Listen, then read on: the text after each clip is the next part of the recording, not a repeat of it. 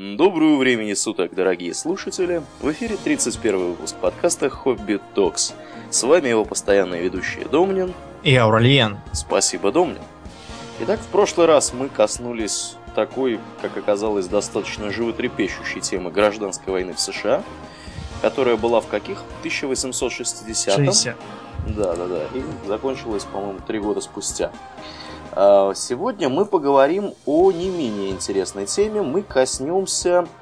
Чего мы, Домнин, коснемся? Мы вообще коснемся развития техники в конец эпохи пара и начало эпохи э, нефти, скажем так. То есть мы поговорим о разных замечательных вещах, которые развивались на рубеже 19-20 веков. Часть из них развелась успешно, часть из них сошла со сцены, часть изначально была мертворожденной. Но, как бы то ни было, они сыграли серьезную роль и, э, по крайней мере, в области фантастики и разных там э, игровых миров причудливых, они ого-го, как повлияли на развитие. И я думаю, первым, э, первым из э, символов той эпохи мы возьмем дирижабль. Что такое дирижабль, Аурлиен? Дирижабль, в моем представлении, это этакий специальный воздушный шар, только очень большой, и в который можно посадить там кучу народу и по- положить много бомб, например. Ну, а, ты, конечно, недалек от истины, и тем не менее, дирижабль это слово, обозначающее, оно не случайно похоже на слово дирижер. Потому что что делает дирижер? Дирижер управляет а, оркестром. Мгм. Так вот, дирижабль это пассивная, в общем, форма того же слова, то есть управляемый. И вот это самое главное отличие дирижабля от обычного аэростата. Потому что, а, вот, скажем, воздушный шар братьев Монгольфье, получивший потом название Монгольфьеры, давший целый, целый э, тип, а, он же никак не управлялся. Ну да, можно было корректировать высоту. Каким образом у воздушного шара корректируется высота? Горелочка немножко добавляется. Ну, это, так, так, это сейчас. А тогда было попроще. Там э, брались мешки с песком А, ну это тоже, да, да, да, балласт Да. скидывали. и скидывали балласт. Мгм. Правда, а, обычно там в кино, во всех книгах там показывают э, сбрасывание балласта как-то странно. А, сбрасывается прямо целый мешок. Ну, видимо, чтобы он кого-нибудь там убил насмерть. Э, на самом деле, песок по правилам надо высыпать, а не кидать сразу мешком. Ну да, вообще Ну да кидать, ладно. Кидать-то вообще, да, действительно, опасновато, наверное, было. В общем, а, идея с монгольферами сразу заинтересовала публику. Все стали летать как для а, всяких научных опытов, а, для изучения того, как там дует ветер наверху. Сразу выяснилось, что совершенно не так, как внизу. Ну и э, для военных целей тоже. Например, был такой э, случай, когда Венецию в самом конце ее существования австрийцы бомбили с аэростатов бомбами. Несмотря на то, что аэростаты летели абы куда, и бомбы тоже падали в основном мимо, но венецианцы, видимо, от психологического шока решили, что пора сдаваться. Было это в 1849 году. На этом, кстати, существование Венецианской республики, насколько я понимаю, закончилось навсегда. Так вот, а, чтобы управлять полетом воздушного шара, нужно было решить сразу несколько проблем. Проблема номер один – это придание ему в- формы. Потому что воздушный шар, он обычно какой формы? Ну, обычно круглый. Да, круглый или каплевидный, если уж строго говорить. А, такая форма всем хороша, но она, к сожалению, не позволяет лететь в какую-то конкретную сторону. Поэтому нужно попробовать скопировать форму корабля. То есть сделать такую вытянутую сигарообразную, сигарообразный баллон, а на хвост для стабилизации прицепить оперение. Ну, как у ракет, там у всяких, у бомб. Это самое элементарное, до чего можно было догадаться. А, момент номер два. Нужно, чтобы этот самый воздушный шар не терял свою форму, скажем, при порывах ветра. Потому что он же мягкий. Он будет мяться, как колбаса, и аэродинамические свойства у него сильно пострадают. Проблема номер три. Нужен был какой-то способ управлять его движением. Для этого были созданы рули высоты, и все дирижабли более-менее современного типа как раз таким образом регулируют свою высоту, а никак ни в коем случае не балластом или там горелкой. И, наконец, последний и самое важное, нужен двигатель.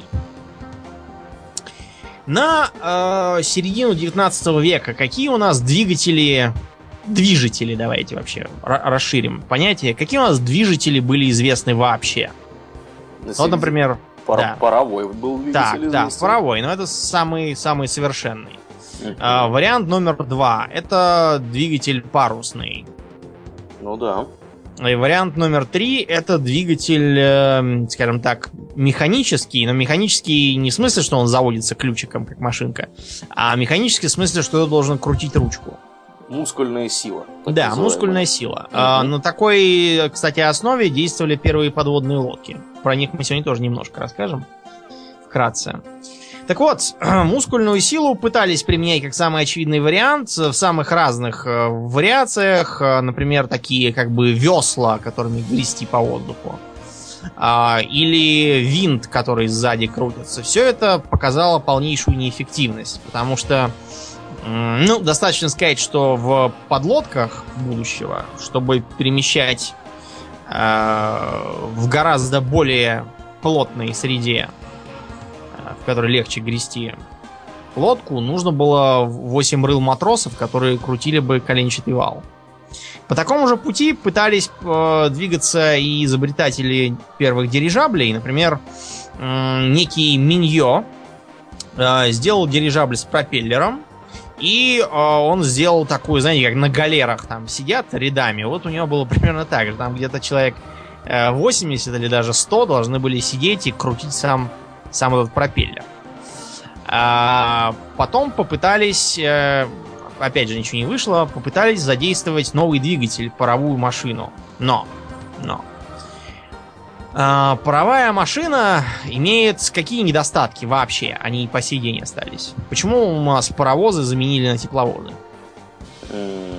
Много нужно потратить топливо, чтобы все это разогреть. да, но, проще сказать, низкий КПД. Ну да. Очень, очень низкий Ну КПД. да, да, да. Суть-то в этом.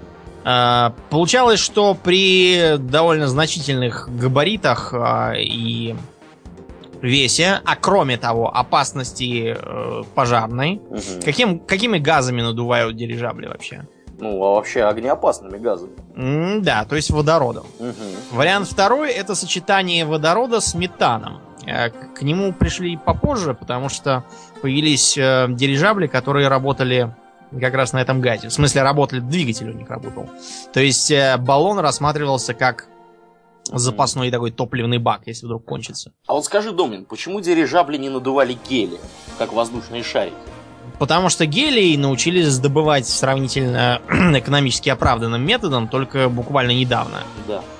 А до этого гелиевые дирижабли существовали в США. Кстати, когда э, знаменитый Гинденбург взорвался, немцы возмущались, что американцы не продают гелий. Но американцы сказали, что как бы у нас тут война будет год, года через 3-4. Довольно глупо надувать вражеские дирижабли гелия. В общем, гелий был доступен только американцам. А главными дирижаблестроителями были как раз немцы. А, так вот, какие у нас бывают у дирижаблей типы? То, что изначально было создано, это так называемый мягкий дирижабль. Мягкий он потому, что у него мягкая оболочка, э, матерчатая, к ней подвешиваются на веревках гондола, в которой должны сидеть воздухоплаватели. Плюс э, такой конструкции в том, что она очень простая, а во-вторых, этот самый дирижабль можно сдуть и убрать куда-нибудь в ящик. Минус в том, что куда-либо лететь, э, кроме как по ветру, невозможно. Аэродинамические свойства у такого дирижабля очень плохие. Его пытались усовершенствовать, э, создав так называемый полужесткий тип. Э, снизу к баллону крепилась жесткая рама, такой киль, как бы. А вот уже к килю крепили все остальное. Это сильно повышало аэродинамические качества дирижабля. Между прочим, э, современные дирижабли, они как раз по этой схеме и устроены. Но э, главную славу стяжали э, представители третьей схемы, жесткой. Э, те самые, которые назывались цеппелинами. В честь кого эти дирижабли назывались цеппелинами? В честь, видимо, изобретателя. Нет? Правильно. Граф Цеппелин Да. Ага. был самым знаменитым подвижником дирижаблестроения. А, Он решил создать следующую схему. Сперва а, мы э, собираем каркас, внутри которого будут помещаться баллоны. Баллон он разделял на секции для удобства и безопасности. А так, ну, если один пробьет, то, по крайней мере, остальные не сдуются. А, Этот каркас обтягивался снаружи тканью, и вот это уже давало весьма приемлемую аэродинамику, практически как у современных самолетов. Кроме того, э, это гораздо прочнее и надежнее в случае всяких неприятностей, как рукотворных, так и природных. Ну и, наконец, э, на нем гораздо удобнее крепить двигателей, гораздо больше можно закрепить груза. Минус этой конструкции в том, что, во-первых, это все долго, сложно, дорого, ну и, наконец, сдуть такой дирижабль не получится. Ну, то есть, можно, конечно, сдуть, то от этого меньше не станет ни на 1 сантиметр. И поэтому, чтобы его хранить, недостаточно просто коробки и небольшого сарая для гондолы. Нужен специальный ангар. Да, причем специальный ангар должен быть очень большой, примерно такой, каким, каких сейчас хранят всякие Боинги 747. То есть все это многократно удорожало э, всю конструкцию и, разумеется, эксплуатацию. Тем не менее, именно такие дирижабли э, стали наиболее часто используемыми коммерческие, а а также некоммерческие. Э, Когда кто-то изобретает новую технологию, у нее всегда находится хотя бы одно применение, если она вообще жизнеспособна. Что это за применение? Военное применение. Военное, разумеется. А, с одной стороны, понятно, да, дирижабль э, можно применять и как разведчик, и как бомбардировщик. С другой стороны, э, когда начались более или менее регулярные рейсы, и когда тогда же уже можно было э, использовать дирижабли на полную катушку в военных целях, был уже 910 год. Когда, э, скажем так, уже 7 лет как существовали настоящие аэропланы. Аэроплан быстрее, ам, он маневреннее, по нему труднее попасть. И тем не менее у дирижабля были очень серьезные преимущества. Да, конечно, он уязвим, но э, чем, собственно, прикажете его уязвлять, так сказать? Э, зенитных пушек тогда не было, пулеметы еще только догадались использовать э, для полевой войны. А дирижабль вполне мог летать на такой высоте, э, чтобы пулемет для него был совершенно безопасен. Это первое. А второе. Как разведчик, он был несравнимо лучше самолета. Например, во Вторую мировую войну широко применялись аэростаты. Аэростаты применялись как раз как авиаци... э, артиллерийский корректировщик. То есть э, аэростат взлетал, и он э, мог видеть, куда ложатся снаряды, и таким образом давать указания артиллерийской батареи на земле. Сейчас для этого используется вертолет, но тогда до вертолетов еще было очень далеко. Кроме того, э, не будем забывать, что, скажем, и Англия, и Германия всерьез собирались воевать на море. И даже повоевали. А чтобы на море что-то там засечь, летать нужно долго. Часов хотя бы 8. А тогдашние самолеты столько летать были не способны даже теоретически.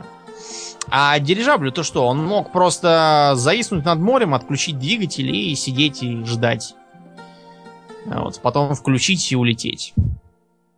Германия за счет этого имела серьезное преимущество над англичанами в разведывательной информации. Ну и, наконец, бомбы.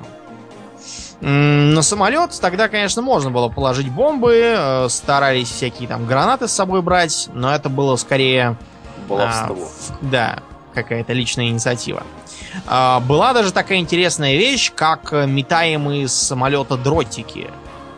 То есть с самолета а, ронялась такая м, связка заточенных таких кольев, знаете, на что похожих? На перо у перьевой ручки, только здоровая Мгм. металлических. Они должны были падать всем на голову и убивать на месте.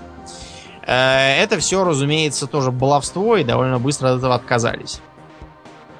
А, кроме того, на дирижабле можно было, в принципе, и пулемет поставить. И, и, и даже ставили регулярно. Пытались ставить и пушки, но там, в общем, оказалось, что это тяжело, ненадежно и опасно для самого дирижабля. Таким образом, а, бомбардировщик э, дирижабль мог сравнять за один налет где-то полсотни домов с землей. А уж сколько поломать и людей поубивать, это страшно сказать. А, они могли летать по ночам.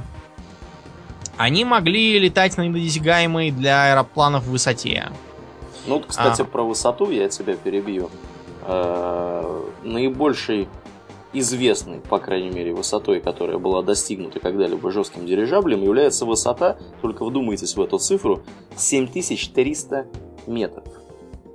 То есть, в общем-то, э, самолеты на такой высоте летать не могли. Да, только надо понимать, что эта высота, она достигалась тоже не просто так. А, надо понимать, что увеличение максимальной высоты, оно требовало, во-первых, увеличения объема серьезного, а во-вторых, снижения полезной нагрузки, в том числе и бомб. Так что там надо было э, решать, что вам важнее, безопасность ну, вот этот, или... Вот этот вот рекорд, он был достигнут как раз, когда немецкий Цепелин 20 октября 2017 года возвращался с налета в Англию. Так что бомбу он потратил там. Ну, и опасался просто возможной атаки неприятельских самолетов. Вот. Еще ну, один плюс дирижабля по сравнению с самолетом. Если дирижабль, предположим, получил пробоину и начинает терять высоту, он терять ее будет очень долго, часами. За это время он уже успеет улететь. Угу. Очень далеко. А если, предположим, у него э, уничтожены все двигатели, то и тут с ним ничего страшного не случится. Он просто надо подбирать момент для атаки таким образом, чтобы дул ветер в сторону своей базы. И тогда тебя своим ходом донесет домой. Там уже можно и снизиться. Да, а вот можем мы понять, какая вот, с какой примерно скоростью дирижабль летает? Mm-hmm. Ну, дирижабль вот я, вижу, какой? я вижу цифру, да, вот ты сказал правильную на самом деле вещь. Что дирижабль может достаточно быстро, даже получив одну или несколько пробоин, куда-нибудь убраться, если у него не повреждены двигатели. Я вот вижу сейчас цифру, которая относится к американскому дирижаблю ZRS-5, э, который 31 августа 1933 года умудрился развить скорость 140 км в час. Да, это очень солидно. Это очень солидно, да. И, в общем-то, дирижабли были не такие уж медлительные, как принято считать. Да, да. Ну и, наконец, у дирижабля нашлось очень серьезное коммерческое применение. Те, кто играл в первую часть серии «Мафия», могут припомнить, что там э, беглый консильери из мафиозной семьи, он как раз улетает в Европу с семьей на дирижабле. Угу.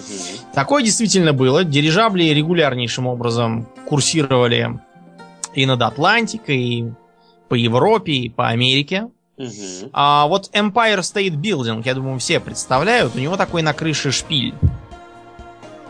Да. да? Неужели для того, чтобы дирижабль мог Это да, задумывалось как причальная мачта для дирижаблей. Даже пару раз пытались э, причаливать, но потом оказалось, что на такой высоте дует очень серьезный ветер, и это причаливание дело очень трудное. Не то чтобы невозможное, а просто смысла в нем нет. Э, проще на нормальный э, аэродром улететь и сесть там.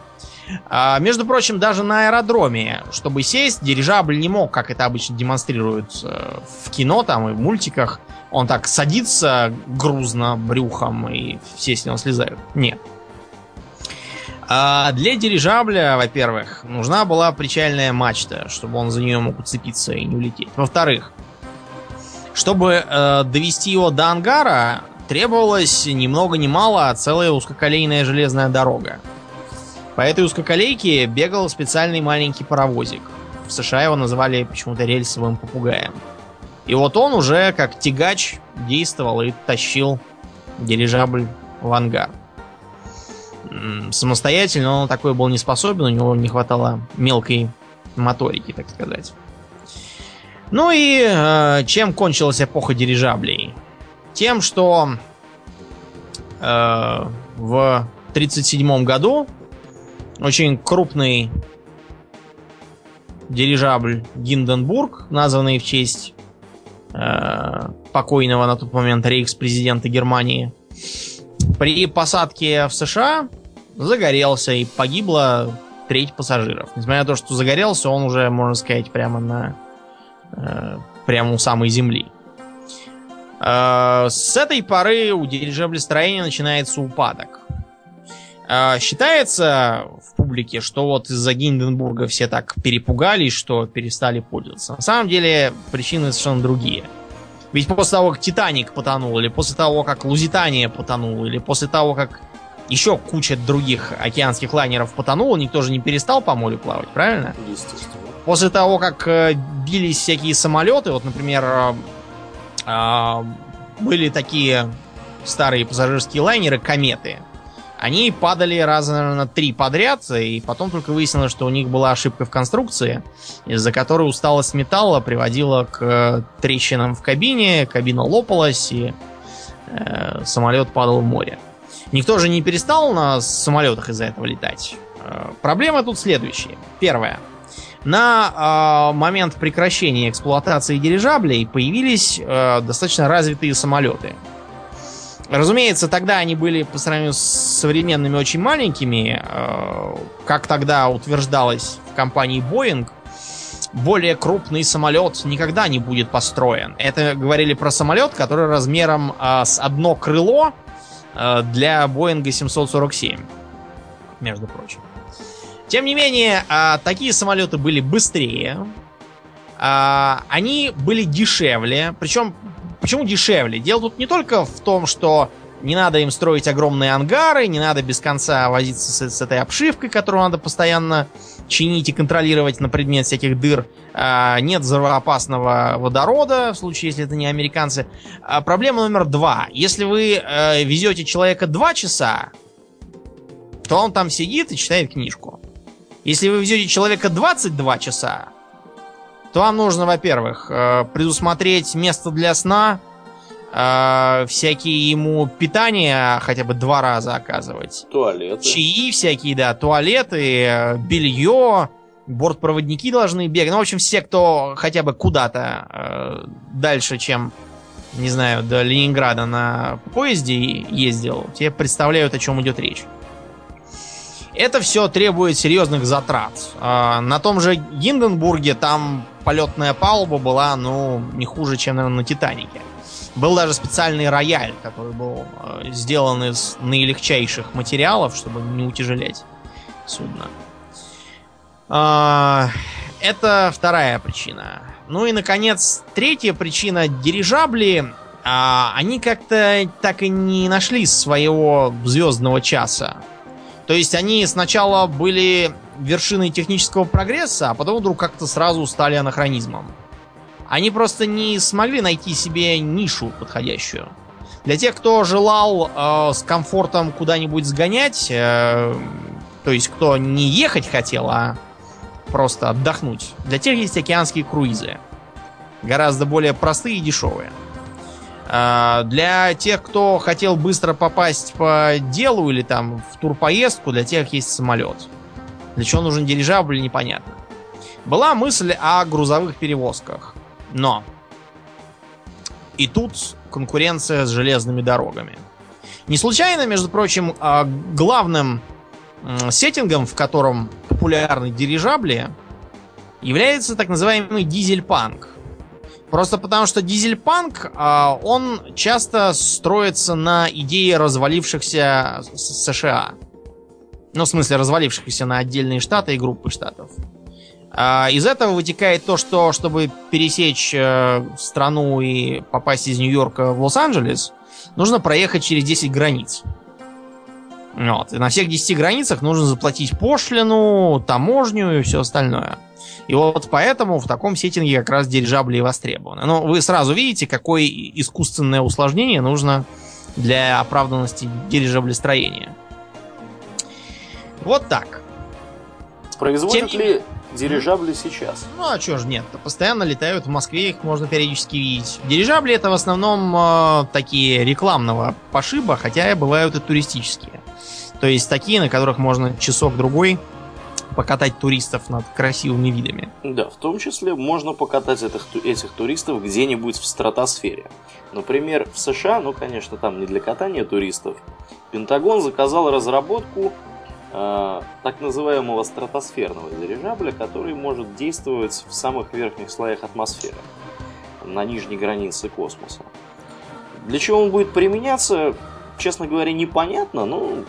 Но у меня думаю, есть что... такое ощущение, что мы в один прекрасный день узнаем, для да, чего. Да. вот. Или, например, э, Военная Академия Республика Беларусь проектируется в настоящее время, а может быть уже спроектирован, многоцелевой дирижабль разведывательного дозора, который э, может в количестве шести штук, подвешенных на, на территории Беларуси в стратегических местах, примерно на высоте 4 километров, может обеспечивать надежную связь вообще на территории всей Беларуси. То есть, вздумайтесь, 6 дирижаблей, вся Белоруссия имеет радиосвязь. Надо э, понимать, что такое разведдозор. Угу. Разведдозор это разведка, которая действует в интересах армии. А армии не в смысле вообще, а какой-то конкретной армии обычно. Угу. То есть каждая, например, дивизия, она обязательно высылает разведдозоры э, разного рода. Бывает офицерский разведдозор, всякие. А, чтобы не попасть в засаду, там не забрести куда-нибудь к взорванному мосту и так далее. То есть это такой э, оперативно-тактический момент. Вероятно, в Беларуси будет как раз очень полезно. Угу, угу. Так что ну, дирижабли вполне, вполне себе находят применение и сегодня. А была еще одна мысль военного применения дирижаблей, когда уже пришлось отказаться от э, всяких эм, э, от всяких бомбардировочно-разведывательных идей. Угу. А, помните, у протосов в StarCraft е, что в первом, что в втором, у авианосцев этих их, у них очень интересная форма. Ага. Такая, такая овальненькая и кое-что напоминающая. Это не случайно, потому что всерьез э, в 30-е годы рассматривалась идея э, дирижабля авианосца, который будет нести где-то штук 6 самолетов, в случае чего их выпускать на противника, а сам оставаться безнаказанным. Предполагались разные идеи, а часть, что это будет просто разведывательный самолет, и таким образом он будет такой иметь радиус обзора очень большой, для морской разведки полезно. Часть предполагали, что он будет подлетать куда-нибудь там к окраине города, выпускать бомбардировщики, а они будут к нему залетать обратно, чтобы перезарядиться бомбами. Э, от этой мысли пришлось отказаться, просто потому что появились достаточно толстые и тяжелые бомбардировщики. И эта мысль осталась невостребованной. Правда, она перешла в другую интересную плоскость, так называемые цирки. Э, у нас был такой бомбардировщик ТБ. Э, в первые дни Второй мир, Великой Отечественной войны угу. на этот бомбардировщик крепили по два маленьких самолета каждому прицепляя очень тяжелую бомбу, которую они самостоятельно не могли бы даже оторвать от земли. И вот этот бомбардировщик взлетал, оставался сам на большой высоте, а маленькие самолеты не отцеплялись, пикировали на цель, сбрасывали бомбу и, пользуясь своей верткостью, уходили обратно невредимыми. Получалось очень неплохо и эффективно, но э, когда идею решили расширить, оказалось, что ТБ-1 уже давным-давно снят со всех мыслимых производств, и придется как-то по-другому работать. Другое проявление такой идеи воздушного авианосца было уже после войны э, в США. Когда э, американцы ломали голову, как бы им сделать э, более защищенными от атак истребителей свои стратегические бомбардировщики. И пришла им в голову следующая мысль. Был разработан специальный самолет под названием Гоблин – Гоблин этот без проблем бы поместился у меня в комнате, я так думаю. Только диван выкинуть и поместился бы. Он не имел собственных шасси. И выглядел он, знаете, как что? Как э, куриное яйцо, которое тупым концом вперед летает в воздухе на коротеньких крылышках. Несмотря на такой странный внешний вид, э, летал он прекрасно. Инженеры хорошо сработали. Ну, тем более, что это был реактивный самолет. Да, конечно. Предполагалось, что он, э, шасси-то он не имел, он будет э, висеть спокойненько в брюхе у стратегического бомбардировщика, а в случае нападения вражеских самолетов а, бомбардировщики, соответственно, выпустят э, тучу гоблинов, которые тут же врагов всех сожрут. А, идея была очень интересная, но оказалось, что А, во-первых, чтобы вылететь из чрева бомбардировщика и потом туда еще и залететь, нужен был пилот мирового уровня, на которых в случае войны полагаться будет довольно странно. А, ну и, наконец, был сделан здравый вывод, что в хаосе боя вылетающие туда-сюда гоблины, скорее всего, просто убьются об свои же э, бомбардировщики и таким образом делают больше вреда, чем пользы. Так что от идеи пришлось отказаться. А жаль, интересная была мысль. Мы э, незаметно заговорили о самолетах. Э, как известно, первый самолет был создан товарищами Райтами, братьями Уилбуром и Орвелом. Угу. Уилбур это тот, что без усов, Орвел, который поменьше и с усами. Назывался он Flyer. А, и, в общем, он пролетел что-то там... Ну, в общем, пролетел он длину меньшую, чем длина современного пассажирского самолета. Тем не менее, он, во-первых, летел, во-вторых, управлялся. Вот это очень важно. Дело в том, что и до братьев Райт придумывали самые разные схемы. Начинал все это, разумеется, наш э, Леонардо да Винчи. Угу. Он много чего придумал. В том числе парашют. Да, да, в том числе парашют. Так вот, э, были разные проекты поначалу, причем все эти самолеты, они э, строились на основе такого летающего крыла. Идея показалась не очень, оказалась не очень удачной. Э, вторая мысль это копировать разных летающих существ. Э, например, птиц. Такую же ошибку делал сам Леонардо да Винчи. Э, разумеется, эти самые самолеты уже не ставили во главу угла идею орнитоптера. Что такое орнитоптер? Орнитоптер это летательный аппарат, который машет крылья. Да. Есть у нас сейчас работоспособные орнитоптеры? мы не берем ведь сейчас, да, тот вариант от рейдосов, который был Нет, в от рейдосов мы не берем. Тогда, тогда боюсь, что нет. И в других местах, да. А, есть разные мысли, там какой-то был экспериментальный самолет с огроменными крыльями, которые, да, хлопали вверх-вниз. Его надо э, приводить в движение, двигая педали. Но далеко таким образом, разумеется, не улетишь. А двигатель поставить нельзя, потому что иначе перестанет хватать подъемные силы. Ну, в общем, это так, для, для смеха только.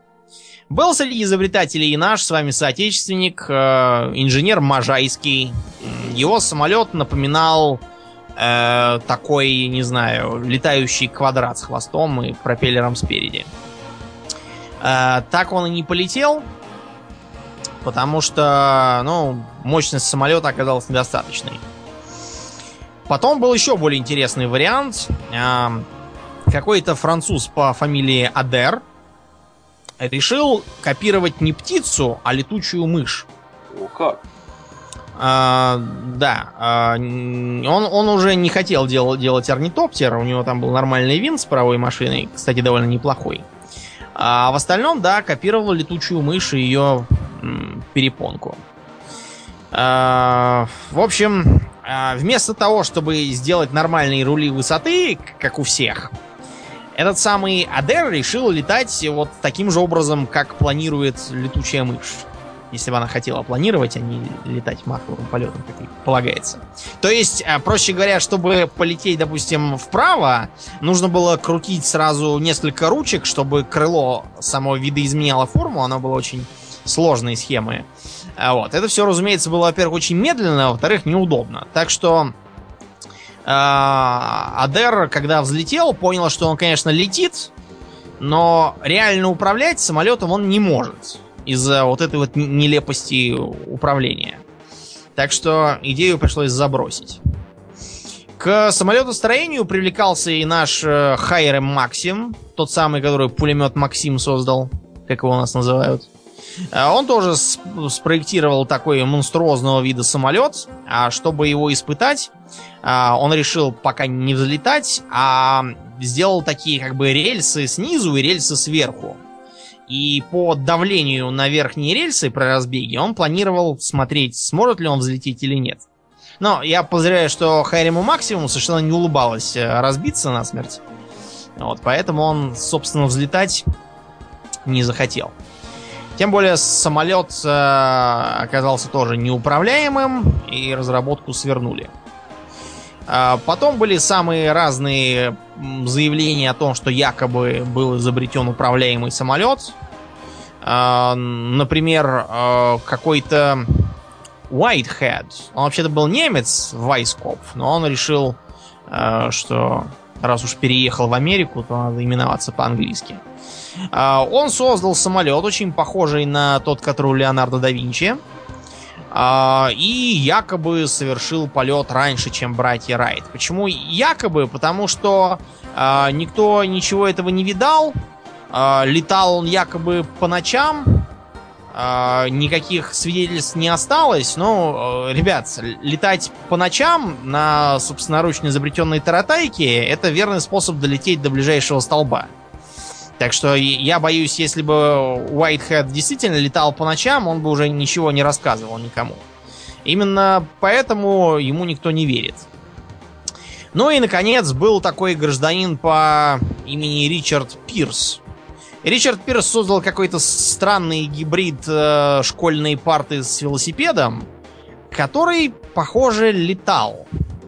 Похоже это потому, что хотя никаких э, фотографий нет, зато есть достаточно много свидетелей. Причем свидетелей не из э, числа вымышленных самим Пирсом, а вполне достоверных. Э, в общем, управляемость у него была тоже не ахти какая, и Пирс не считал, что он продвинулся дальше самих райтов. Вот.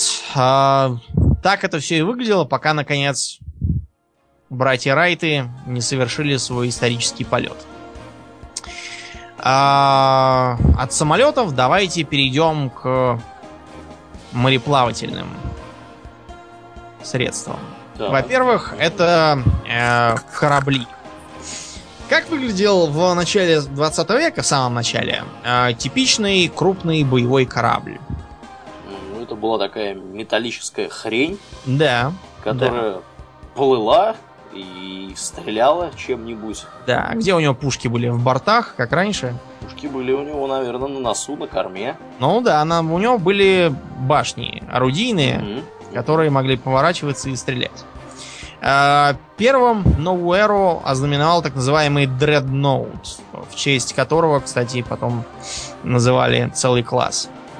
А, этот Dreadnought а, происходит из фразы одного английского адмирала Fear God and dread not, что означает типа а, на Бога надейся и ничего не бойся. Что-то в таком духе. Крайне высокопарная фраза. Корабль этот приводился в движение паровой машиной. Никаких парусов на нем, разумеется, уже не было, хотя мачты были.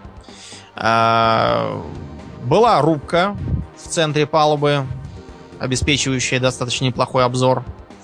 Э, и, по сути, единственным отличием от более поздних э, линкоров, ближе ко Второй мировой войне, было отсутствие средств противовоздушной обороны. Э, в общем, линкоры эти поначалу строились в основном на испуг, то есть, например, та же Англия делала их совершенно бездумно, не задумываясь о том, как это все дело содержать. Все, что их заботило, это превосходить немецкий флот в два раза по размеру.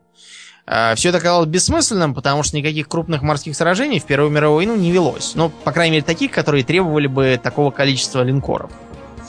А вот зато появилась э, очень интересная и доселе почти не использовавшаяся э, ветвь боевых кораблей. Я, разумеется, говорю о подводных лодках. Да. Ранние подводные лодки использовались еще по слухам, потому что это сомнительные, честно говоря, данные, во время американской войны за независимость. А, Дэвид Бушнелл создал, а, опять же, это все вилами по воде писано, точных данных нету, создал так называемую черепаху. Выглядела она как э, такая плавающая бочка из-под виски, только у нее было заостренное дно для стабилизации, а сверху такой маленькая башенка с иллюминаторами. Приводилась она в действие винтами, которые нужно было вращать изнутри вручную. А каждые полчаса нужно было подниматься на поверхность и открывать люк, чтобы подышать. Иначе начинал задыхаться пилот. Смысл существования этой самой черепахи состоял в том, чтобы подобраться к стоящим на рейде британским судам, подцепить э, к ним пороховую мину и свалить раньше, чем мина сдетонирует. Мину подцепили, она, правда, не удержалась на корабле, всплыла, ее заметили, и, в общем, э, реально ущерба флоту не понесли. Но э, зато их удалось напугать, флот пришлось перебазировать в более защищенную и менее стратегически важную гавань. Во второй, при второй попытке э, черепаху заметили и потопили. Вот и, именно этот факт, вероятно, и мешает э, твердо сказать, правда ли она была и действительно ли она была способна прицеплять бомбы к кораблям из-под воды. Все-таки при таком примитивном уровне техники это вызывает определенные сомнения. Но вот в Первую мировую подлодки уже очень широко использовались, главным образом немцами. Была такая серия игр uh, Silent Hunter. Даже, наверное, ты слышал, хотя Да, да, да, конечно. конечно. Она была про немецкую подлодку, но только не Первой мировой войны, а как раз Второй. А сколько мы знаем э, игр про подлодки Первой мировой войны? О, я вот ни одной не знаю. Я знаю одну, причем эта одна, она не снискала народной любви. Называлась она 1914 год Shells of Fury. Надо было действительно командовать немецкой подлодкой. Надо э, понимать, что вот такой пробел, он характерен не только подлодкам в Первой мировой войне, а вообще всей войне. С чем это связано, как ты думаешь? Почему у нас так мало стратегий и вообще игр по Первой мировой войне, если не считать древнюю э, Антанту и, и ее ровесницу Первую мировую? Ну, не так разнообразны были, наверное, технические средства, как во время Второй мировой войны. Что хуже, не так разнообразна была тактика. Тактика Первой мировой войны заключалась в основном в сидении в окопах. Ну, это а, тоже, да. Да, и попытках врага пересидеть. Это скучновато. А, для игровой динамики нужна маневренная война. Этим Первая мировая похвастать не могла. Итак, а в чем конкретные проблемы с изображением подводных лодок? А каково основное вооружение подводной лодки сейчас? Сейчас это зависит от того, какого назначения подводная лодка. Если это стратегический ракетоносец, то, понятно, на борту ядерные ракеты. Если это подводная лодка для борьбы с надводными кораблями и другими подводными лодками, то чаще всего это торпедное вооружение. Да, тем не менее, даже у любого стратегического подводного ракетоносца все равно есть изрядный запас торпед. Ну да. А, потому что мало ли что. Так вот, а, по первоначалу торпеды, кстати, тогда называвшиеся самоходными минами, а, и, и именно за счет этого эсминец, эскадренный миноносец, так и называется. Никаких мин на нем нет. Он вооружен торпедами, и название свое получил за счет того, что способен с помощью этих торпед потопить несравнимо больший по мощи корабль. А сам по себе является более маневренным, и в него труднее попасть, чем здоровенный линкор. А, тем не менее, в куче книг, игр и даже фильмов мы видим, что миноносцы занимаются установкой мин. Для этого есть э, специальный класс судов, так называемые минные заградители, к миноносцам отношения не имеющие. Так вот, э, торпеды тогда считались не очень надежными, э, трудно наводимыми, и поэтому подводная лодка, как основное вооружение, имела, как ни странно, артиллерию. Как это работало? Подводная лодка всплывала. И в надводном а, положении. Да, у нее э, на носу стояло орудие, она била куда-нибудь пониже, прямо в беззащитный борт, ничего не успевшему сообразить кораблю. А, так оно было поначалу, потому что никто не понимал, что такое подлодки и как их опасаться, что с ними делать. В принципе, понимания не прибавилось и потом, потому что средств засечь подлодку было очень мало. А, гидролокаторов еще не существовало. А, были так называемые гидрофоны. Но гидрофон все, что мог сообщить, где-то рядом есть подводная лодка. Угу. Или нет. Где-то рядом это, знаете, не очень точный диагноз. А, кроме того, даже если удавалось понять, где она, а, с ней нужно было еще что-то поделать. Как-то бороться с ней. Да, поделать с ней можно было что? Ну, стрелять из основного калибра трудно, потому что она в мертвой зоне обычно. Угу. Глубинные бомбы кидать. Глубинные бомбы, но сначала их, между прочим, тоже надо было изобрести. Они появились ближе уже ко второй половине войны. Ну и, наконец, э, третий способ это таран. Знаменитый подводник Отто Веденген, который как раз в начале войны открыл счет, потопив, по-моему, минут за 20 целых три дредноута англичан. На неожиданности взял. Он как раз погиб, когда его подлодку протаранили. Проблема в том, что чтобы протаранить, нужно повернуться носом а, и развить достаточно приличную скорость. А на это все времени может не хватить. Ну да. Почему тогда, спросите вы, э, подлодки всех не нагибали тогда и не сделали вообще бесполезным надводный флот? Причина очень простая. А, то, что у подлодок, во-первых, была крайне низкая техническая надежность. Почему тогда не использовать э, этот же минус для балансировки игры э, компьютерной? Ну, представьте сами, вы играете в Браво подводника, получили миссию, выплыли не знаю, там, с базы, погружаетесь, тут вам пишут, что... У вас а, сломался двигатель. Да, выхлоп левого дизеля закрылся при погружении полностью, двигатель залило, и вы провалились на, на самое дно. Согласитесь, не очень-то интересно в такую игру играть. Да, да, или там еще что-нибудь у вас там отказало, и все умерли. Но мне кажется, это не самое интересное, что может случиться. Второе. А, против подводных лодок широко применялись мины и заграждения. Но это опять нам ничего не дает, потому что, понимаете, мины преодолевались вслепую. Uh, то есть, фактически, вы их все равно не увидите. Какой смысл uh, их моделировать, если вы никак не можете повлиять на то, напорите на мину или нет?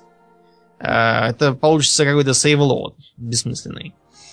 Что касается заграждений, ну, в теории подлодка могла из этого, из сети, из этой выпутаться. Как это смоделировать в игре, загадка. Как это интересно смоделировать в игре, наверное, вообще никак. Ну и последняя причина. А, после того, как Отто Веддиген потопил три линкора, сперва началась небольшая эйфория от успехов, но очень скоро пришлось понять, что на равных подлодка с линкорами справляться не может. Поэтому э, решили попытаться нападать на конвои и на торговые суда, чтобы держать Англию в блокаде и таким образом душить ее военную промышленность.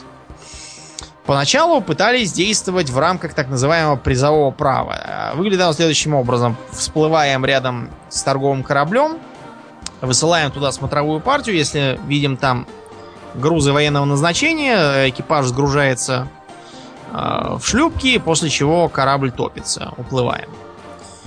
Какие э, минусы? Во-первых, совершенно непонятно, для чего э, в таком случае нужны подлодки. Почему нельзя пользоваться обычными кораблями?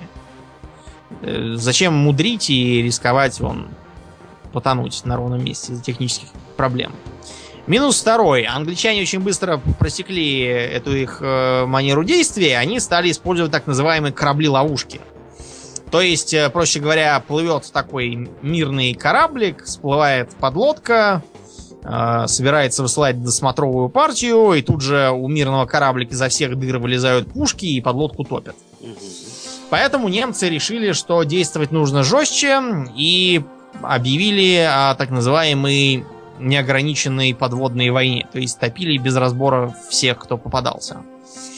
Тактика эта кончилась тем, что они потопили американскую Лузитанию, обозлили США и нажили себе еще одного врага. И подписали окончательно себе приговор в этой войне.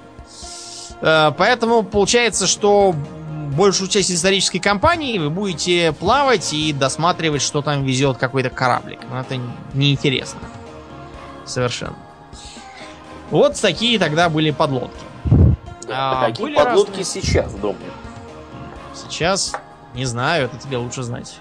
А я вот, ну, помимо того, что есть э, огромное количество информации в интернете по поводу того, какие подлодки бывают сейчас, там всякие классы Агая, акулы и прочие, да, зарубежные и нет, я хотел упомянуть о таком интересном варианте использования подлодок, которые нашли в Латинской Америке. Э, догадайся, Домнин, что а, ты про наркосубмарины, Да, именно да. про них. Ну, конечно. Когда нужно довести Гринго пару мешков с ее, как раз пригодится подлодка. Дело да. в том, что э, охрана морской границы США, она поставлена очень серьезно. Там на всех угрожаемых с точки зрения наркоторговли направлениях. Патрулируют и вертолеты, и эсминцы, которые топят без разбора всех, кто попался и выглядит подозрительным. Да. Ну вот первое упоминание такой вот, такого применения подлодок относится к середине 90-х, когда в ходе расследования в США был задержан некто Людвиг Файнберг, который признался, что по заказу одного из наркобаронов, крупнейших наркобаронов в мире, Пабло Эскобара, пытался приобрести, угадайте в какой стране, малую подводную лодку проекта 865 «Пиранья», Судя по названию, он пытался приобрести у нас. Да, именно так и было. Ну, сделка сорвалась, как нетрудно догадаться. И с тех пор регулярно поли... то полиция Колумбии найдет какую-нибудь э, недостроенную подлодку, то американцы где-нибудь ее перехватят. Э, и, в общем-то, да, используется. Самая крупная подлодка э, была вот из, из вот таких обнаруженных представляла собой 30-метровую, представьте, 30 метров подводной лодки, и на борт, на борт она могла взять 150-200 тонн кокаина. Вот. Ну, наркобароны, понятно, не дураки, они, в общем-то, не любят рисковать. Возить слишком много кокаина в одной подлодке достаточно опасно, поэтому в основном они используют мини-субмарины, которые вмещают, вмещают от 4 до 12 тонн наркоты. Так что вот, вот так вот, да. Да, в общем, граждане там, я смотрю, предприимчивы. Они Очень. что только не используют. И э, эти самые подводные лодки, и катапульты, чтобы через границу пулять пакетами. Но, правда, кокаин таким образом не получится, он слишком тяжелый, он рассыплется. А вот э, анашу за милую душу, да, так и пуляют. Я чувствую, скоро они уже приспособят целые артиллерийские орудия, чтобы выстреливать контейнерами с ганджубасом. Вот. Э, да, такие вот интересные подлодки. Кроме того, э, в 20-е годы были еще разные попытки всякие мертворожденные гибриды с подводными лодками делать. Например, а, такой полуподводный монитор. Выглядело это как такая как бы подводная лодка, в общем, на вид. А но у нее на башне такая орудийная, нормальная башня с э, корабельными же орудиями. Предполагалось, что она как бы будет так погружаться до, самого, до самой башни и в, из такого положения стрелять, чтобы в нее было труднее попасть, труднее ее заметить. А, проблема в том, что это все очень хорошо выглядело на бумаге, а в реальности выходило так, что погружалось это самое а, полуподводное судно с пафосом, толком и расстановкой. Так что пока она там уходила под воду и готовилась стрелять, ее бы давно уже потопили. Угу. Ну и, наконец, идея о том, что такие или подобные подводные лодки смогут сопровождать эскадры, э, находясь на перископной глубине, э, разбились о... Ну, в общем, разбились в прямом смысле, потому что в темноте а и в случае плохой видимости корабли постоянно на них натыкались, топили, сами тонули. Вот. Иногда бывало так, что из-за плохо закрытых выхлопных труб дизеля тоже заливалась вода и подлодка тонула. В общем, ничего из этого не вышло. Так вот, э, с морскими судами мы разобрались. Теперь давайте поговорим о паровозах и вообще поездах. Паровоз это, наверное, самый узнаваемый символ парапанка. Это самое эффективное применение парового двигателя на транспорте, за исключением, наверное, пароходов. Э, паровые автомобили, кстати, тоже создавались, существовали вплоть до 40-х годов. При этом они выглядели как нормальные автомобили. Никаких там у них трубы, копоти ниоткуда не шло. Э, двигатель к тому времени был уже очень совершенным. Э, к сожалению, паромобилем мы сейчас не пользуемся по очень простой причине. Ну, вот чтобы... низкий КПД. Ну, хорошо, КПД мы как-нибудь смиримся. У Жигулей тоже низкий КПД. А, проблема в другом. Если мы хотим ехать на Жигулях, мы садимся и едем. А если мы поедем на пару «Жигулях», то нам сперва придется поддать котлы. угля, да, или чем там он. Ну, конечно, не угля, а какого-нибудь другого топлива, там, спирта, допустим. Э, ждать минут 20, пока там поднимутся пары, и тогда мы сможем уже запыхтев куда-то поехать. Э, согласитесь, если вам каждое утро надо ездить на работу, это не самая лучшая перспектива. Ну да. Так вот, первые паровозы, в принципе, тоже принимались медленно и печально. Против них выступали все, кому не лень находились ученые, которые доказывали, что э, при езде свыше там какой-то скорости, совершенно копеечной, кстати, по современным меркам, э, пассажиры будут задыхаться, потому что воздух будет слишком разреженный, и они там все помрут. А, Кайзер Вильгельм тоже, помнится, говорил, что никто не будет платить деньги, чтобы попасть из Берлина в Потсдам за час, если можно на лошади за совершенно копеечные деньги доехать за день. Но он просто не понимал, в каких условиях мы будем жить. Что для нас день это как тогда год. Кроме того, местное население почему-то без понимания относилось к огромным, пыхтящим и пышущим пламенем конструкциям, которые принялись разъезжать мимо их полей. А, дело доходило до того, что а, перед первыми а, в Англии регулярными поездами приходилось э, ходить э, боксером профессиональным, чтобы в случае появления э, не понимающих прогресса мирных жителей им быстро разъяснить, что паровоз это очень хорошо и прогрессивно. И не надо его ломать. А, между прочим, первоначально единственным более или менее э, непробиваемым преимуществом железных дорог э, была и грузоподъемность. Просто потому, что скорость у них поначалу была низкой. И не потому, что ограничение технологии, а потому, что закон считал, что люди с непривычки будут постоянно попадать под, под поезд, если он будет ездить быстро. А, и не без оснований боялись также, что скот будет убиваться. Поэтому ездить надо было медленно, а перед паровозом обязательно должен был идти мужик с колокольчиком и флажком. И постоянно махать и звонить, и предупреждать всех, что едет паровоз. Такой вот был поначалу маразм. Тем не менее, очень скоро железные дороги становятся э, неотъемлемой частью тогдашней жизни. Они совершенно вытесняют всякие там предшествовавшие им виды транспорта типа дилижанса. В США были очень популярны почтовые дилижансы, которые регулярно грабили всякие отморозки и индейцы. А потом, правда, когда появились поезда, отморозки переключились как раз и на поезда. Э, пропали они, наверное, только с э, прекращением Дикого Запада. Хотя, кстати, ограбления поездов э, проводились вплоть до новейшего времени. Например, был то ли в Ирландии, то ли в Финляндии, короче, где-то на севере Европы был случай, когда э, какие-то мужики совершенно гениальным э, образом ограбили поезд.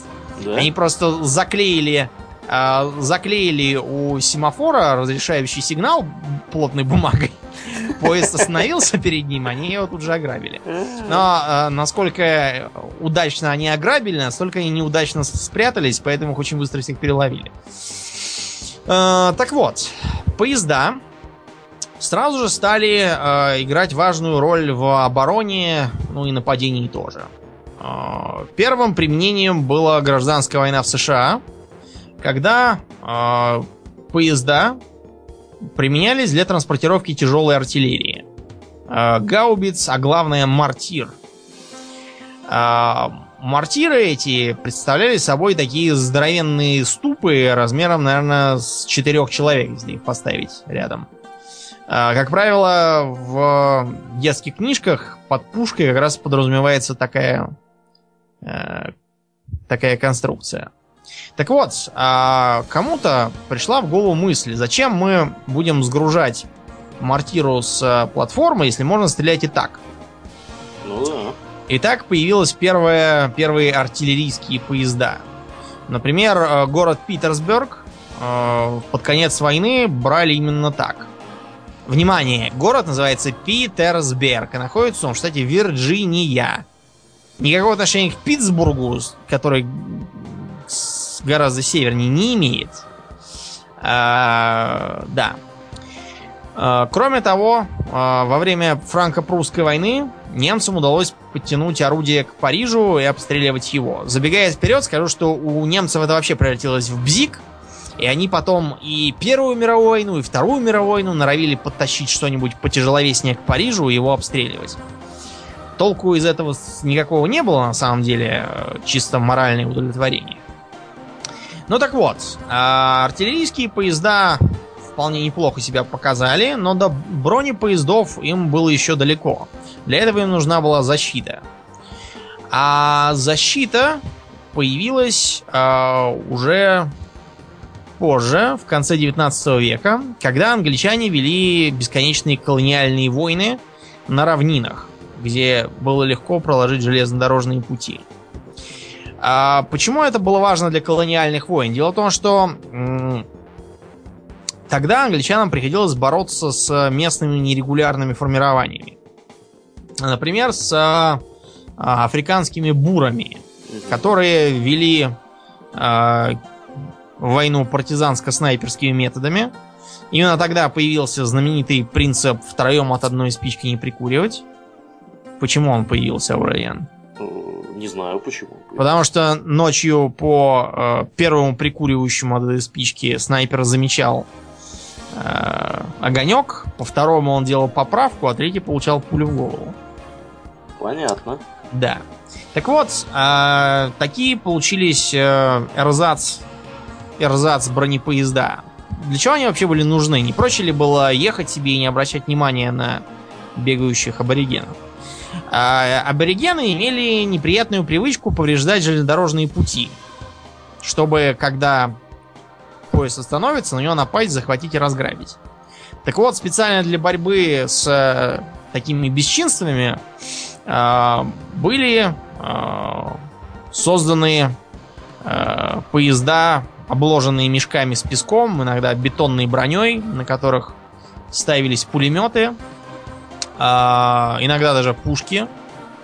И э, под прикрытием такого вооружения команда бронепоезда вполне могла починить железнодорожные пути и поехать себе спокойненько дальше. С тех пор и до самого конца их применения э, неотъемлемой особенностью бронепоезда является умение чинить железную дорогу. Как раз для того, чтобы его нельзя было обездвижить. Угу. Кроме того, бронепоезд вполне, ну это уже позже, конечно, было ближе ко Второй мировой войне, вполне способен навести мост.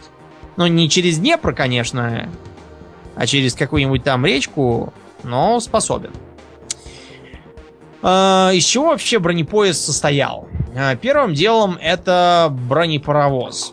Чуть позже замененный на бронетепловоз, но это уже, уже под конец существования, так что паровозом будем его называть и дальше. Бронепаровоз, несмотря на свою сугубо мирную сущность, он же не стреляет сам по себе, это очень важная часть, важная во всех смыслах, включая технический. Дело в том, что э, он составляет где-то треть рабочего веса всего бронепоезда. Почему? Потому что паровоз, с одной стороны, должен быть тяжелым э, для своих прямых обязанностей, иначе ему будет трудно тормозить. Э, а с другой стороны, он должен быть тяжелым из-за того, что у него навешивается броня. Если его слишком легко будет повредить, то грош цена такому паровозу. А, вот. Разумеется, при таких габаритах он быстро не бегает. 50 км в час это рекорд. Следом за ним бронетендер. Тендер это такой вагончик, в котором уголь для питания. Ну, просто такой же тендер, как и всегда, обшитый, э, обшитый броней. Э, следом за ним идут броневагоны, они же бронеплощадки, смотря что на них стоит. Они бывали самые разные. Э, самые примитивные были просто платформами, которые обложены мешками с песком или бетонными блоками. А на них стояли пулеметы или орудия. Более э, изощренная конструкция это такая корабельная. То есть, когда у вагона есть две башни, одна спереди, другая сзади, вращающиеся, и в них пушка, спаренный пулемет или просто пулемет также есть бойницы, через которые может стрелять личный состав. А следом идут обычно вагоны управления, где сидит командир. У него в середине такая а, высокая башенка, через которую командир мог озираться взад-вперед. А дальше идут вагоны с солдатами, тоже, конечно, бронированные по самое не могу. Ну и э, в хвосте замыкают сугубо мирные вагоны, там, где можно спать, есть, э, почту разбравля... раз... Раз... разбирать и так далее. Да, немецкие бронепоезда времен Второй мировой войны еще имели одну или две платформы с танками для поддержки десанта. Причем танки были в основном трофейными французскими легкими танками. Угу.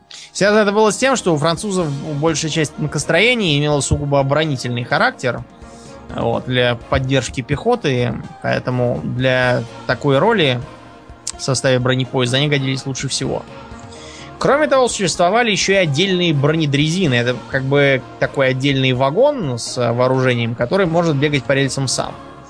А, были разные попытки сделать э, бронедрезину, которая способна ездить, кроме того, и без рельс. А, чтобы в случае там нужды можно было немножко проехать по земле на колесах до следующей железной дороги. Главную славу бронепоезда снискали не в Первую мировую, не во Вторую мировую, а вовсе даже в гражданскую войну в России. С чем это было связано? А, причина номер один. У нас была весьма развитая железнодорожная сеть, причем железнодорожная сеть это была сугубо оборонительного характера. Строилась она в первую очередь так, чтобы э, в случае какого-нибудь бунта в столице можно было без проблем подвозить войска из разных точек. А вторая причина. Бронепоездов у нас было предостаточно. Кроме того, были промышленные мощности для создания новых. Третья причина. А, гражданская война у нас велась э, без фронтов. В традиционном понимании она была крайне э, маневренной. А, в нее упал технический уровень. Широко применялась конница, причем в своем довольно архаичном варианте с саблями наголо. Просто потому, что э, изрядную часть сражающихся составляли всякие полурегулярные части, не имевшие своих пулеметов. Всякие тачанки появились. Такое своеобразное возрождение колесниц. И так далее. А, кроме того, бронепоезда позволяли контролировать очень важные стратегические районы. Например, вот а, угольные бассейны в, а,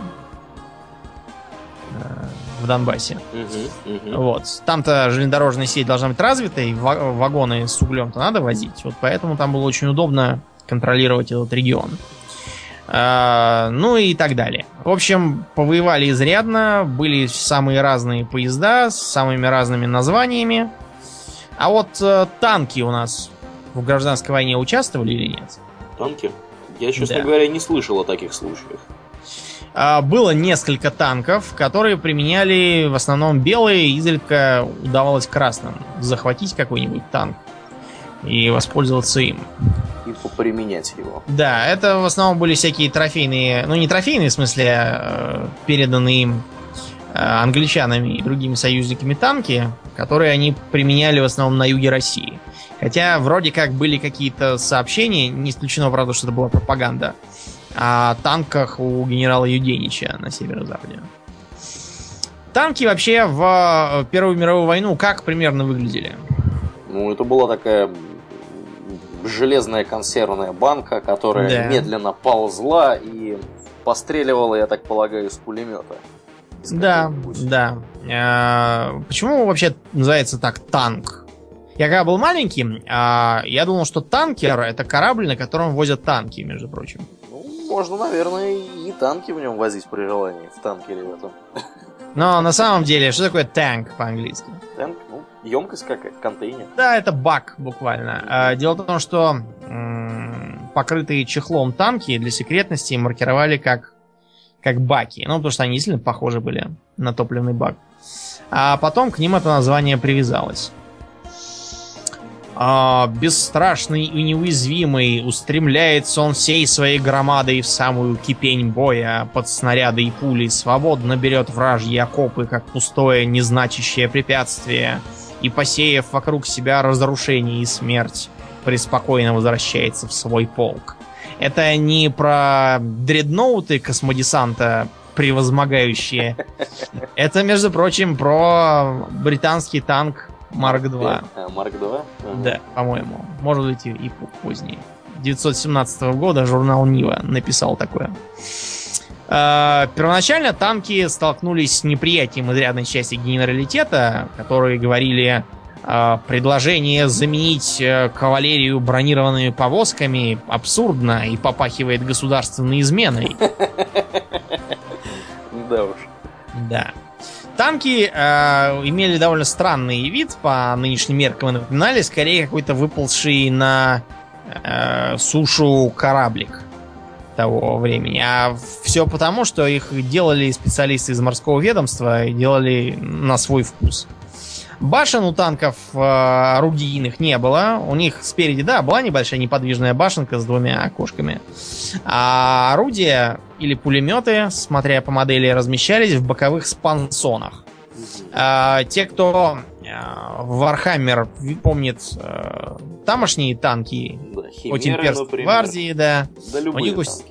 Да, у них как раз по бокам есть два спонсона. Например, у Леман Русса там два пулемета. Мгм. А, Причем, да, да, да. причем что? Причем, более того, обратите внимание, форма строения гусениц вархаммерских танков для имперской гвардии, она очень сильно напоминает британские танки вот изначальные, типа Марк 2, Марк 5 и так И далее. не только имперской гвардии. Вот, например, Land Raider у космодесанта. Он, по сути, представляет собой как раз такой танк Марк 2, только вместо неподвижной башенки посажена подвижная, а вместо пулеметов по бокам у него э, лазерные пушки или какие там лучевые какие-то. Это все связано с тем, что а, стилистика Империума из Warhammer а, она отчетливо дизельпанковская. А дизельпанк это как раз вот эти времена 1910 по 1930-е. А, Посмотрите также на авиацию, которую использует имперская гвардия. Увидите, что у бомбардировщика такой характерный остекленный нос, как э, в 30-е годы был у самолетов. Это умышленный архаизм. Так вот, поначалу танки а, для чего вообще были построены? Затруднюсь сказать. Может быть, для прорыва, так сказать, линии Правильно. обороны? Почему для проблемы обороны? Потому что первоначальная тактика была следующая.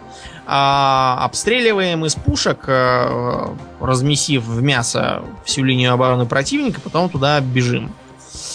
Минус такого подхода в следующем. Во-первых, это дорого в смысле снарядов. А, Второе. А, Противнику ровным счетом никто не мешает делать то же самое. Третье. Когда после артподготовки а, получается изрытое ямами и воронками поле, по нему наступать тоже не очень удобно. Ну, это да. Вот. Поэтому бронетехника использовалась для прорыва окопов. У, него, у них э, как раз э, не случайно такая интересная форма гусениц была, потому что от него требовалось именно перелезать через окоп. А еще у них сзади было такое иногда дополнительное колесо, как точка опоры.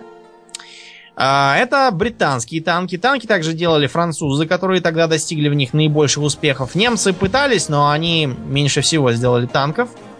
А вот у нас в царской России танки пытались сделать или нет? В царской России танки, по-моему, делали легкие.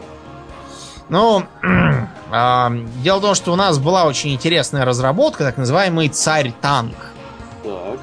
Царь-танк выглядел... эм, Представьте себе э, пушку времен наполеоновских войн, вот орудийный лафет.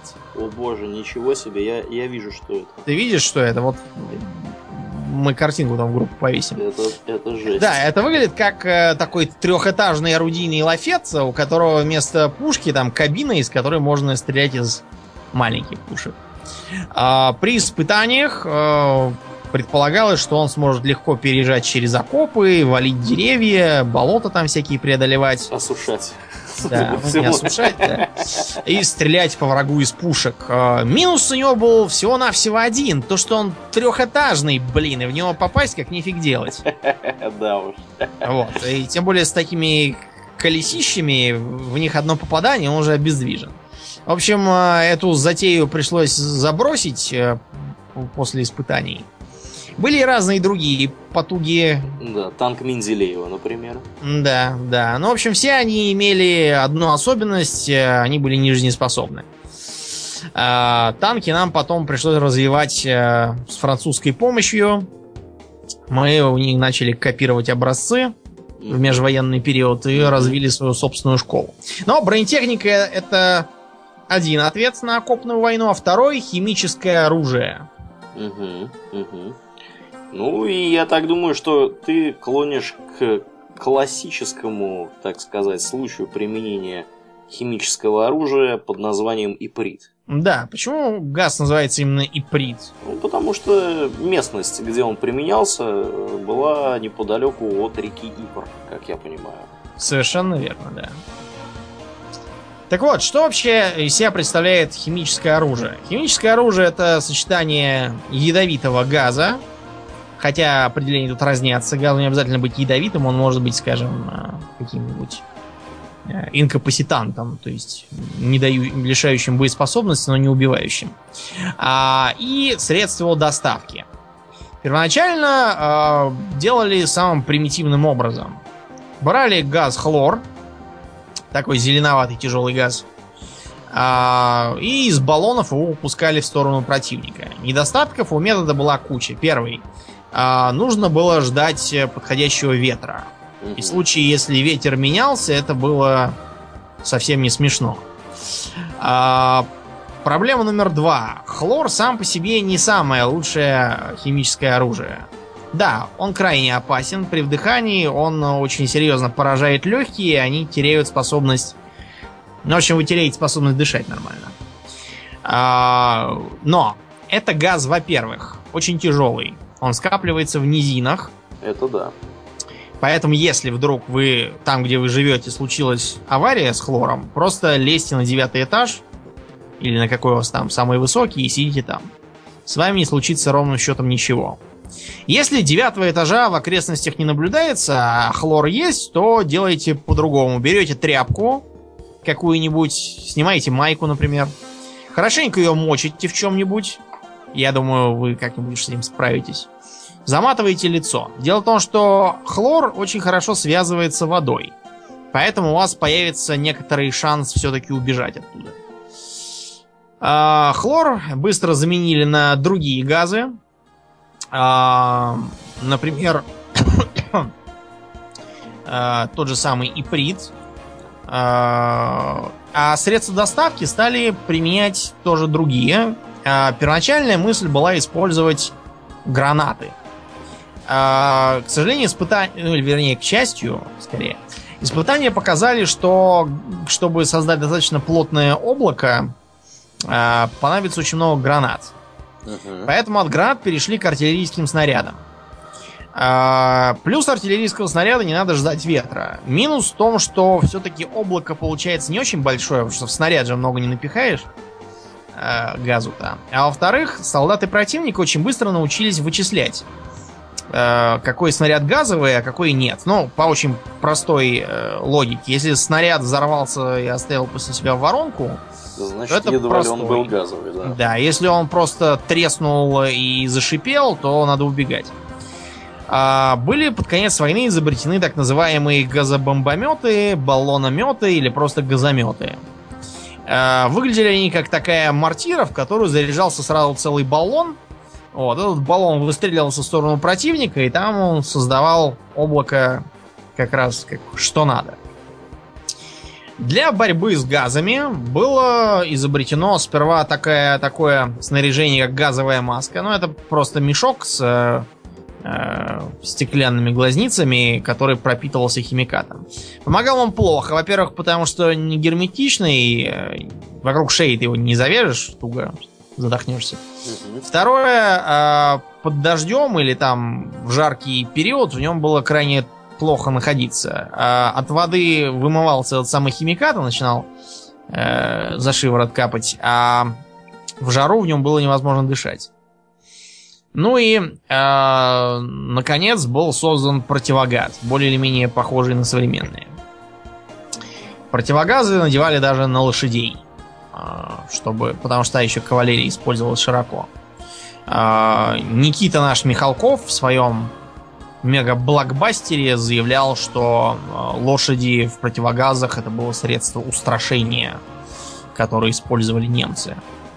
Но так как он там еще демонстрировал парусные танки, какие-то э, другие изыски, мы не будем особо на этом фиксировать внимание. А, химическое оружие очень быстро запретили, а, потому что... Ну, потому что оно было не очень эффективно, но очень... Негуманно. Негуманно. Совсем негуманно. А, кстати говоря, Адольф Гитлер побывал как-то раз под газовой атакой и лежал в больнице с потерей зрения. Как раз тогда, когда Германия сдалась. Очень огорчался по этому поводу. Так что во Второй мировой войне газы не применяли. Но я бы не сказал, что это потому, что их запретили. Например, э, создавать концлагеря и морить там всех э, неугодных тоже запретили, но Гитлер почему-то не смущался этим. А другое было соображение у нее, то что Германия очень уязвима к применению химического оружия. А тогда оно уже сделало сразу несколько шагов вперед. Он решил, что лучше не провоцировать. Зато а, у него был очень хороший газ, циклон Б, который разрабатывался как пестицид, то есть для борьбы с вредителями сельского хозяйства. Да, ну и, видимо, с вредителями Рейха тоже. Да, ну, в общем, Гитлер решил применять его против вредителей а, а, арийского хозяйства. Да, всех мастей. Да, такой он был практичный. Сейчас газовое оружие практически не применяется, кроме как разными боевиками, когда им нужно завопить «Смотрите, кровавый тиран душит нас своими газами! Скорее, НАТО, бомбите все тут, что можно!» а, и, и даже это в последние годы, как показывает практика, не удается. Но, тем не менее, газы широко используются разными полицейскими формированиями. Например, вот в Нордосте применялся со смешанным успехом для разгона разных демонстраций. Нам, я думаю, всем известны удушливые газы, которые снаряжают газовые баллончики, слезоточивые газы, которые кидает полиция.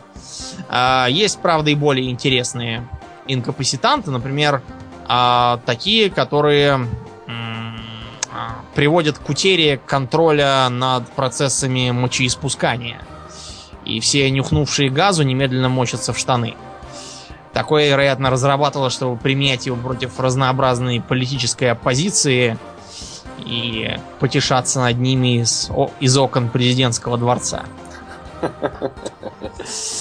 И, наконец, для завершения, чтобы не останавливаться на такой печальной ноте, как химическое оружие, мы расскажем вам об одном очень интересном э, паровозостроительном прожекте. Так. Расскажем мы об э, английском инженере Уильяме Дженнингсе Холмане. Я говорю английском инженере Уильяме Дженнингсе Холмане, потому что это он сам так про себя говорил, а личность он крайне сомнительная. Я вам потом объясню почему. А, дело в том, что в самом конце 19 века, в 1887 году, он представил свою модель паровоза, а, новаторскую и по форме, и по сути – что в нем было новаторского? Дело в том, что э, у него э, колеса не стояли прямо на рельсах, а стояли на таких маленьких каретках из еще двух колес. Ну, четырех технически. Двух колес и двух катков. То есть э, колесная схема получалась трехэтажной. По уверениям э, Холмана, э, такой э, странный вид э, требовался для того, чтобы э, снизить... Э, снизить ну, в общем, что там такое снизить, а полезные качества паровоза, то есть мощность и скорость, наоборот, повысить. Что он нам собирался снижать таким образом, а, я уж не знаю, потому что дураку понятно, чем больше колес, тем больше сила трения, я так подозреваю. Ну да, да. Ну вот. А, поэтому получалось, что а, вместо улучшения получаются одни ухудшения. Это и снижение мощности, это и снижение скорости, это наверняка снижение, как это, ну, в общем, снижение управляемости при торможении и разгоне, а также повышение расхода угля. Тем не менее, вы будете смеяться, но э, Холману удалось создать э, целую акционерную компанию. Холман Локомотив Компани. Да. Он неоднократно проводил всякие презентации, объяснял, что якобы будет аж шестикратный выигрыш в скорости. Ну, почему шестикратный? Он просто умножал две паровозные оси на э, три э, в как бы в оконцовке у него получалось. И так, умножив 2 на 3, у него получалось 6. Ну, это замечательный подход. В общем, акций он э, напечатал на 10 миллионов. По крайней мере, сам он так говорил. Вероятно, всего на 4 миллиона. Вот. И он заявлял, что не нужно строить с нуля такие паровозы. Он может их просто модернизировать из уже существующих. Э, люди понесли деньги прямо табунами. Да, причем а... понесли массово. И, в общем-то, люди даже некоторые последние деньги несли туда. Да, э, тем временем к э, этому процессу подключились, э, собственно, инженеры настоящие. Они пришли в ужас, э, стали тоже писать в газетах, что это какой-то абсурд и в лучшем случае невежество, а в худшем случае шарлатанство. Ну, в общем, через год оказалось, что Холман исчез, разумеется, с деньгами. Вот. А паровоз остался в подарок акционерам. А, тогда его хорошенько изучили, провели испытания, и оказалось, что, по сути это дело, а, ничего никто не видел. А, ничего никто не видел в том смысле, что никаких реальных испытаний Холман никому не показывал. Все эти демонстрации он устраивал на очень небольших скоростях. То есть, просто говоря, паровоз так солидно ездил кругами под э, бравурную музыку, и все были прямо э, в восторге. Если вы думаете, что Холман исчез навсегда, то вы ошибаетесь, потому что э, в 894 году он опять появился, причем не где-нибудь там в Занзибаре, а опять в Нью-Джерси, все там же. Э, и заказал местному паровозостроительному заводу еще три машины своей конструкции. Его э, попытались э, изловить и потащить в суд, но оказалось, что как бы по договору срок э, давности по выплате дивидендов еще не истек. И чисто технически он был ни в чем не виноват. Э, завод стал делать этот его пулемет, э, не извините, не пулемет, паровоз. Э, и один действительно сделал. А, он отличался по виду, хотя по сути был таким же маразмом. А, в общем, э, Холман опять развел бурную деятельность, развешивал везде свою рекламу, собирал деньги, обещал немыслимые дивиденды. А, на сей раз, конечно, все было несколько потише, потому что многие разуверились в его изобретениях, но, в общем, к тому времени, когда первый паровоз был готов и надо было его уже демонстрировать публике, он опять исчез. Два остальных паровоза он, кстати, так и не оплатил, так что ничего совершенно не потерял. Куда делся Холман, никто не знает. Более того, никто не знает даже, что он, в общем-то, был за человек.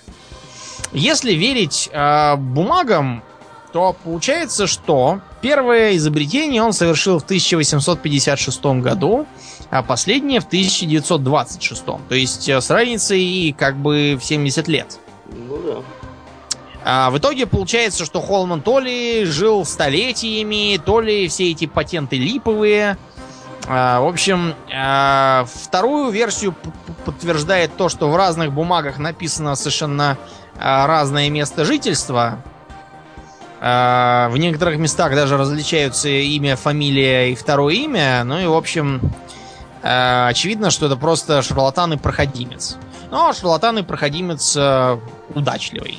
Видимо, он на нагреб достаточно денег, потому что больше он не появлялся и свои паровозы никому не впаривал. В общем, получается что-то вроде МММ, потому что, по сути, такой же абсурд. Так же, как МММ никому не объяснял, за счет чего э, выплачиваются якобы дивиденды, э, периодически туманно заявляя, что речь идет о эффективном вложении средств в наиболее динамично развивающиеся отрасли народного хозяйства. Какие у нас были отрасли хозяйства в 93-94 годах, э, не знал, наверное, даже сам Мавроди. Вот. Так что Холман это, можно сказать, его предтеча. Правда, предтеча гораздо более удачливый, потому что, как мы знаем, Мавроди уже два раза сажали. Вот так. Такие были времена. Почему э, столько тупиковых и попросту глупых или шарлатанских было затей? Ну, потому что это был э, типичный переходный период, когда технологии шли вперед, как их применять было не очень понятно, условий для их применения еще не складывалось, э, о том, как будет выглядеть будущее, строились самые странные гипотезы, вот. Э, поэтому вот такой был занятный век. Тем не менее, многие из тогдашних наработок прекрасно используются сейчас, хотя и иногда и не в том виде, в котором предполагалось. Вот так. Ну да, да. Ну, на сегодня, я так полагаю, мы будем заканчивать да. нашу вещательную деятельность. Я напоминаю, что мы в нашей группе проводим до завтра, до 16 э, часов по Москве, в воскресенье 16 февраля, небольшой конкурс. Э, подробности можно там на стене обнаружить, э, и там будет небольшой ценный приз тому, кто этот конкурс выиграет. Вот, поэтому приходите, приходите, участвуйте. А, я напоминаю, что это был 31 выпуск подкаста Хобби Токс, и с вами были его постоянные ведущие Домнин и Аурлиен. Спасибо, Домнин. До новых встреч, друзья. Пока.